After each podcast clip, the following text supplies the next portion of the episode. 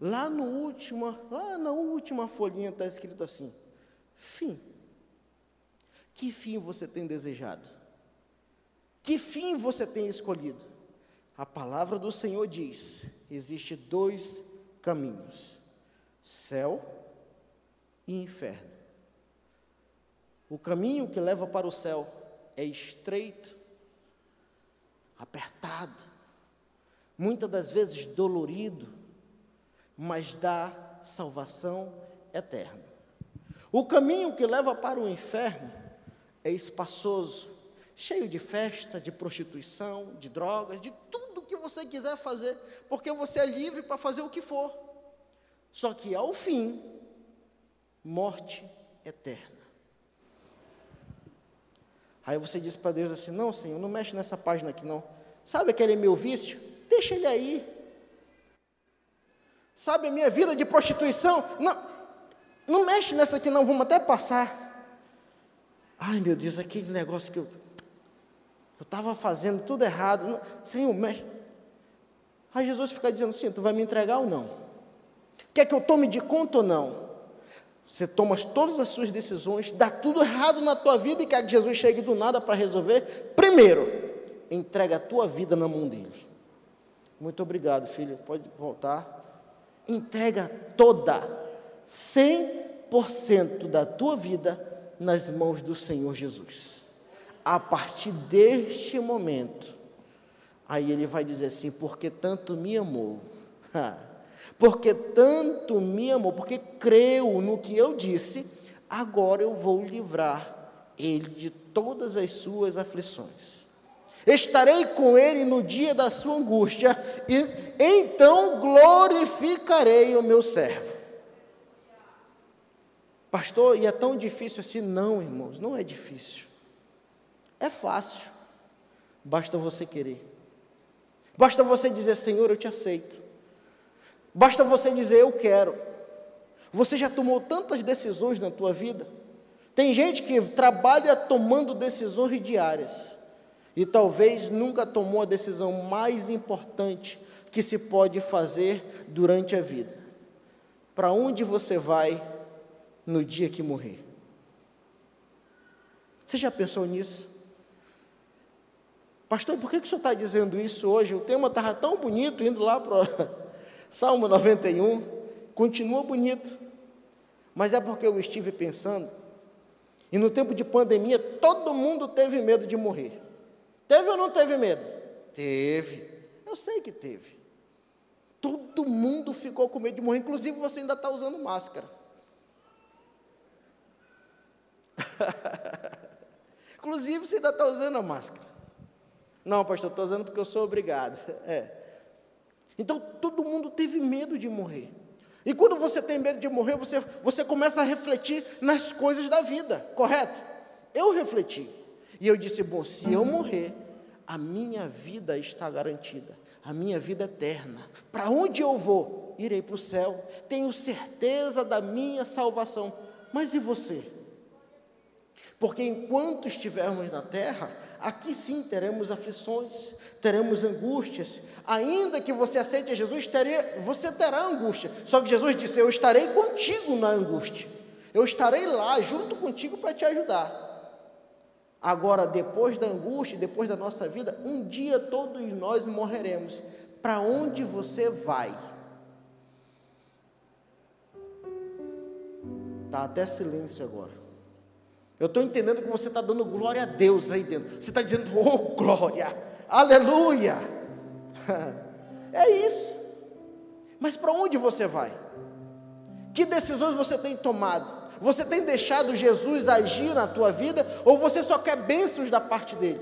Ou você só quer milagres da parte dele? Sim, meu amado irmão, Jesus tem milagres a te proporcionar. Aliás, as portas, a Bíblia diz, as janelas do céu estão abertas para te abençoar. Só que você tem que tomar uma decisão. E esta decisão é receber a Jesus como teu único e suficiente Salvador. Eu achei uma frase do nosso pastor Isamão, uma frase, uma frase assim fantástica. Ele disse assim: Aquele que habita a sombra do Onipotente E ele fez uma reflexão sobre a palavra habitar fenomenal. Porque aquele que habita não passa ali. Ele não está num hotel que aluga de vez em quando, vai e volta. Não. Ele não aluga por temporada. Ele não está apenas de passagem. Ele habita. Está constantemente naquele lugar. Sabe o que é endereço fixo? Onde é a tua habitação? Ah, lá no, no Paraviana, lá no Messejana, lá na Pintolândia, lá no Senador Hélio Campos, lá no Primavera, lá no Buritis. Não é assim? Onde você mora? Quando a palavra de Deus fala, aquele que habita do esconderijo do Altíssimo, a sombra do Onipotente descansará, você tem que habitar para descansar a sombra. Não adianta passar pela sombra, não adianta passar a sombra do Onipotente, você tem que habitar. Isso quer dizer frequência diária, todos os dias, constantemente naquele lugar. E só dá para estar habitando se você aceita Ele como teu único e suficiente Salvador. Não dá para habitar, com, habitar no esconderijo do autismo se você diz assim: Olha, Jesus, eu já vim aqui dar uma passada, eu quero um milagre e já estou vazando. Desculpa a palavra. Né? Oh, Jesus, eu vim aqui, vim só te cumprimentar. Ó, oh, estou aqui na igreja, viu? Valeu. E foi. É isso? É assim que funciona? Não. Você tem que habitar, você tem que estar lá a sombra, todo o tempo, constantemente. Sabe por quê? Porque todas as vezes que você sai tem sol. Se a palavra de Deus está dizendo que habita a sombra, é porque de, do outro lado, quando você sai da sombra, tem o que? Tem luz, tem sol, causticante, tem terror, tem problemas. Aqui a sombra, aqui tem tranquilidade, aqui está, ó, fim, a Bíblia diz, inclusive, que se mil cairão ao teu lado, dez mil à tua direita, mas tu não será atingido. Agora, fica só um momentinho do lado de fora, brincando de ficar do lado de fora. Aí eu vou dizer o seguinte: mil cairão ao teu lado, dez mil à tua direita, e tu também vai cair. Não estou inventando, não. É porque só, só, só está o livramento do Senhor para aqueles que estão na sombra. O livramento do Senhor só há para aquele que está na sombra do Onipotente, aquele que habita a sombra do Onipotente. Fora dela, não tem negócio. Fora dela, é brincadeira. Fora dela, é sem compromisso. Você pode até passar dizer: Olha, Jesus, eu estou aqui. Jesus diz: Fica, aí você passa. Outro dia, quem sabe, outra semana, você passa de novo. E aí, Jesus, como é que tá? Tudo bem? Estou saindo. Jesus te convida, fica. Eu quero estar na tua vida. Eu quero te proteger. Eu quero te guardar. Eu quero edificar uma nova vida a você. E você está todo o tempo de passagem. Não há relacionamento que dure, se não há responsabilidade. E Jesus está te convidando hoje a ter responsabilidade com Ele.